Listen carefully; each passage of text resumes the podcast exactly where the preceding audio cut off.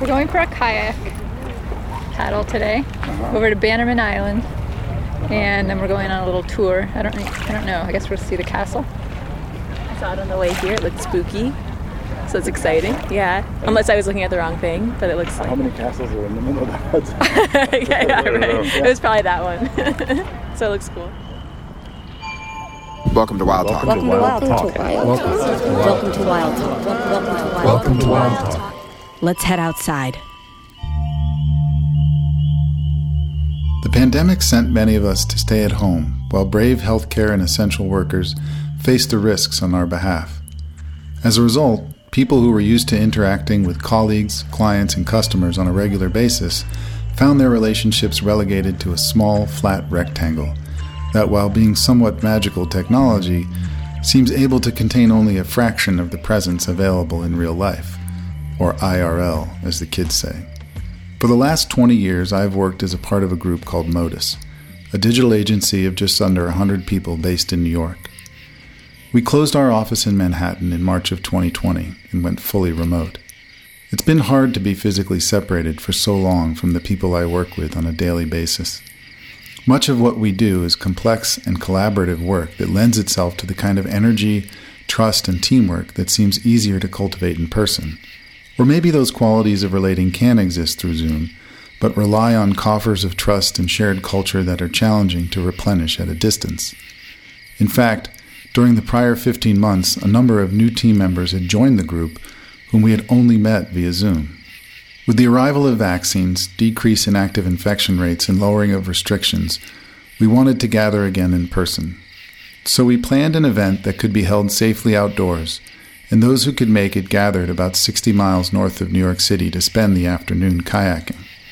With a mixture of rusty social chops and excitement, we met under a willow tree on a bluebird June day by the banks of the Hudson.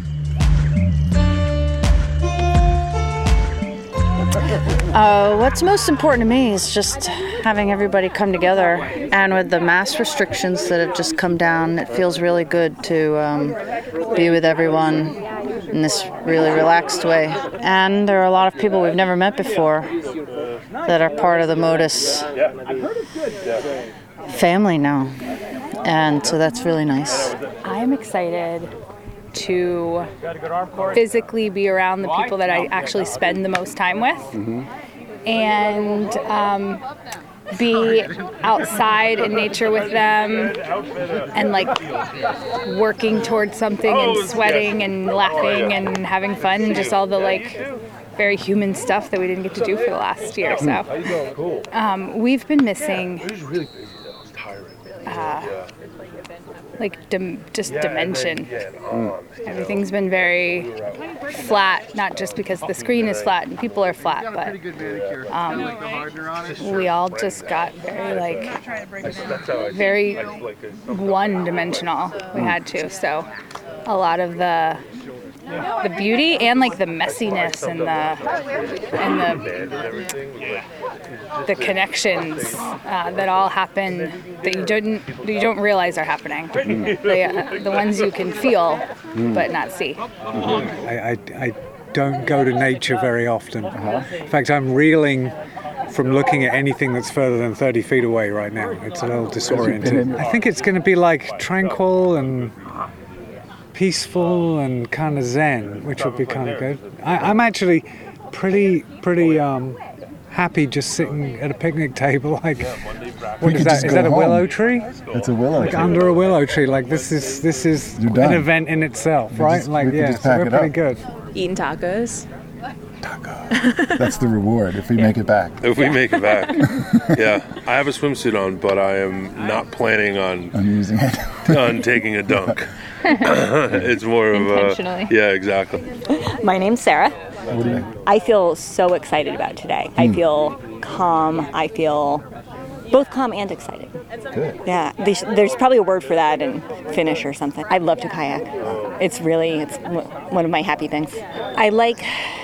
There's a grace to it. I like how low to the ground you are. It feels like you really do feel like you're sort of on the water, in the water at the same time.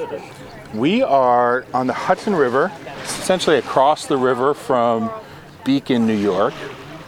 and we're going to go out to Bannerman Island, which I don't see from here, which is making me a little bit uncomfortable because it seems really far away. I like this kind of outdoor stuff. It's a beautiful day.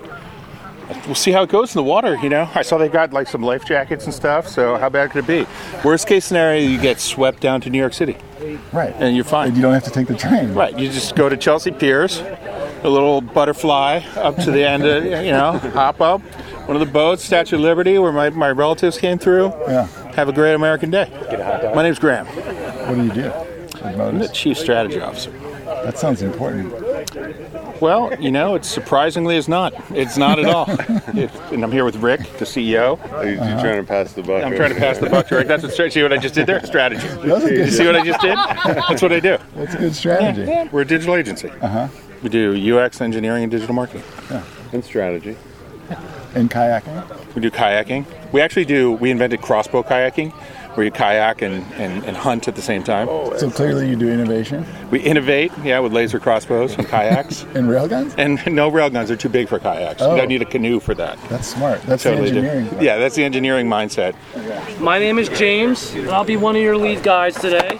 I'm Julia, another lead guy here. I'm Kyle. I'm Blake. All right, so we're going to start handing out the PFDs to everyone. And they are sized according, so we're going to hand them out individually. But while you're waiting for that, I want everyone to learn how to loosen up your PFD. Once you have them all loose, you're just going to throw them on you just like this and just hang out and wait for the next steps.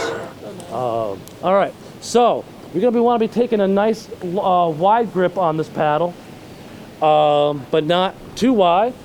And you don't want to go close together. So we're not out here like this. We're not in here like this, T-Rexing it. We're not out there going like this. We're not going to be going very far. And we're not out here like this doing a pterodactyl. We're not going to fly away. You're not going to get any elevation. So you want a nice happy medium. Once we get to the island, I'll point out the island is right back over there. You can barely see it's blending in with the background, but it's to the right of that orange reflective triangle. Once we get there, we're going to split the group into two different tours. And we decided that we're going to do, how many? First 16? All right, so the first 16 people, it's not a race, everyone. We were all going to be keeping together as one group, as for the most part. So don't be trying to use this as a little trick to get to the island first. But the first 16 people will be taking the longer trip anyway. So once we get to the island, the first 16 people, we're going to direct them around the east side of the island. Then you're going to go around the north side, and you're going to go to the docks. The second half of the group is going to be staying on the south side as we approach, and we'll be going to Wee Bay. All right, everybody, once you are sitting in your kayak, in order to adjust your footrest, there are these gray bars on either side of the kayak, on the inside, and they are attached to those footrests. All you do is lift the gray bar up a little bit towards the sky. So we're all set. Start pulling them in. He's already out there. All right. There you go. Are you ready? All right. Little brother, are you ready? Go down. There we go. It's getting a little windy here. I know, it's so exciting. Woo!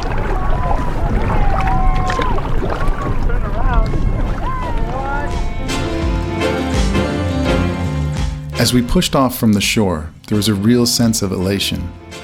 We who had been sheltering in place for so much of the last year were breaking free of our moorings and finding ourselves gliding through a vast and wild expanse of water. We felt ready to leave the pandemic and its woes behind, and with over 35 of us, it felt like some sort of eco-sporty armada setting out on a grand adventure. I'm going to go over some more tips and rules, I guess, on how to cross the river safely. Then we're all going to cross from there, okay? So I'm going to lead the way for now. I'm going to set the pace. We're going to let some people get used to their kayaks that weren't ready to go straight across. As we cross the river, we are going to try to stay together as one big group as much as possible. This way, boats are able to see us a lot easier. We're also going to try to spread out from side to side rather than front to back as we were just now when we were coming up the river here. Motilla. That way boats have room to cross in front of us or behind us. You're going to start following James in just a second. We are going to be aiming for that little bridge. You can kind of see it. It's silver just below that Armada of Innovation there, with the rocky face on top. And so if everybody's ready, we can start paddling up towards James. Bannerman Island, officially named Pollepel Island, comprises about 6 acres and was purchased by Francis Bannerman the Sixth in 1900, an immigrant from Northern Ireland who was in the military surplus business in Brooklyn. He used the island and the castle he built to store his inventory. As we approached the north of the island, James helped us make land, where we were met by Paul Kluckman, the island steward who is part of the Bannerman Island Trust that currently looks after the island. A salty riverman, he pulled up in a small motorboat that he piloted as if it were an extension of himself. He was there to deliver a bit of history of the island and to unlock the gate that some of my intrepid colleagues had started to scale before he arrived. All right, so this is how we're going to do it. You're going to nose up to here, and then one of us is going to grab your kayak and pull you up. Hopefully we don't fall through the hole that's up here. And then you're pretty much sturdy. You're going to get out just like he did, basically, maybe on the other side so you're closer to the dock. Yeah.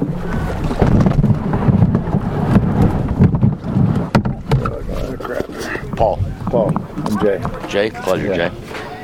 Was where they kept all the ammunition. Nice. And bombs and flammable things. Good place to throw a smoke. Believe it or not, it blew up. Really? Oh, it blew up big time. It looks like it. It cracked. Supposedly it cracked, this is what we say, tell people, it cracked windows as far as Poughkeepsie, wow, which is 10 miles, 15 miles upriver. Just, and then one of the big pieces came up and landed right on a hammock where Mrs. Bannerman had just been laying out in the sun catching rays, but she went in for a cup of tea and she said, you know what, I'm out of here. That's it, I'm done. There was lots of cannons here. He used to, up on the residence, he used to shoot the cannons downriver, and then he got carried away one time and like hit somebody's barn or something over here, and they said you can't shoot cannons anymore for some reason. Yeah, just for the hell of it. If I have to call my neighbor again and tell him to stop shooting cannons at my barn. And then it went to ruins for a long time. I came out here a long time ago. I'm not from the area, but I came out here like in the early 90s. You couldn't get on the island. It was so overgrown. It was just so overgrown. Wow. It was so overgrown. And then they hacked it and whacked it and urban renewal and archaeological dig, and they reestablished. It's pretty cool now, We made our way on a short 5-minute climb to the top of the island, where we joined the group that had landed on the beach on the south side of the island. After enjoying the views and snapping some Instagram-worthy photos, we gathered in a circle by a large shagbark hickory tree. It felt powerful and meaningful to come together in that way as a group for the first time in over a year. There were some readings to help frame the moment, but it was mostly just reflections from those who were moved to share some of their experiences during the pandemic and what they were looking forward to. It was moving to be out in the middle of the Hudson River, on an island we had all journeyed to, and be listening to these stories that resonated with all of us and seemed connected to the larger collective experience of this intense, difficult, and transformative time. It was cathartic and connective, helping us all let go of the tensions of the time and bring us closer as a group. It was a private moment, so I turned off the mic, but in listening to the comments afterwards, you can sense the shift in energy, the coming together, the excitement to be reconnected.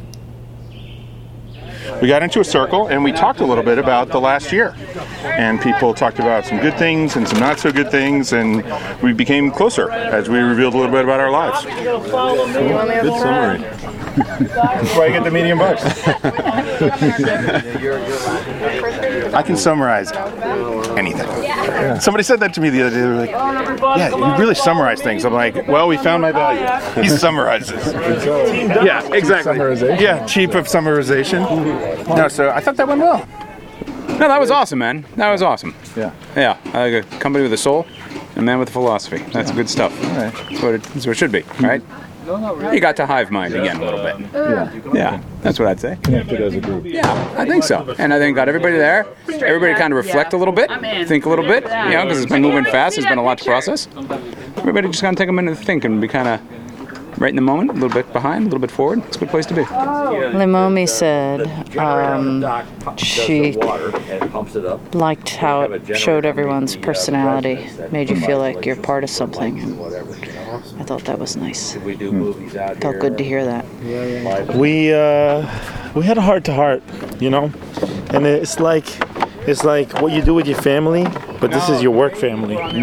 So that's what MODIS is. It's a work family, and it's not just people you work with or like you live with them. You actually care about them. You carry them. They carry you.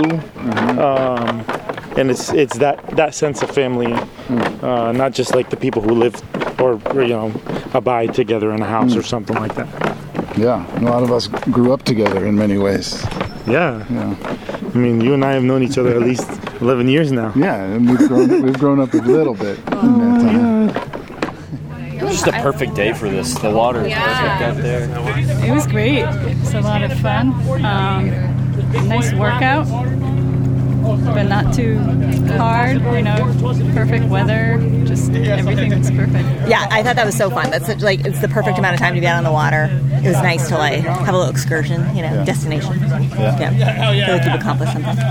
That was awesome. Yeah. Feeling good? Ready for tacos? Not crush it, but did it. Ready. Always ready for tacos, yeah. You look like you were crushing it. Yeah.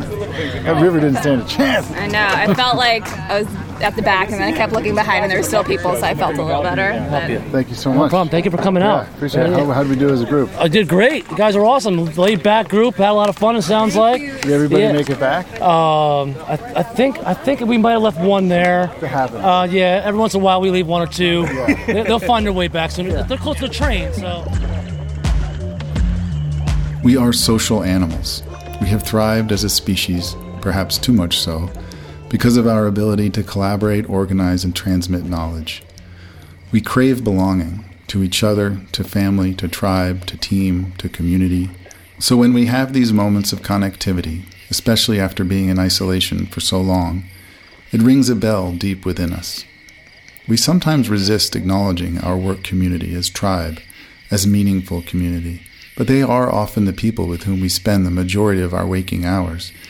And this moment we are in seems to be making clear that the opportunity to find meaningful connection at work might need to be more than a bullet point in the HR presentation. We are not out of the woods when it comes to the pandemic, and our return to regular gatherings unencumbered by masks and distancing may be slower than we had hoped.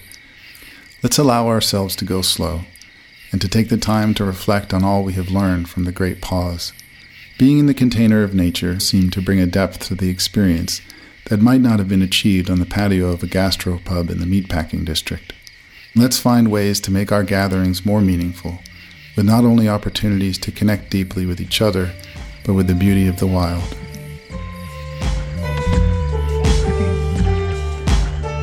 Thanks for listening to Wild Talk. This episode was produced and edited by Matt Dellinger and Jay Erickson.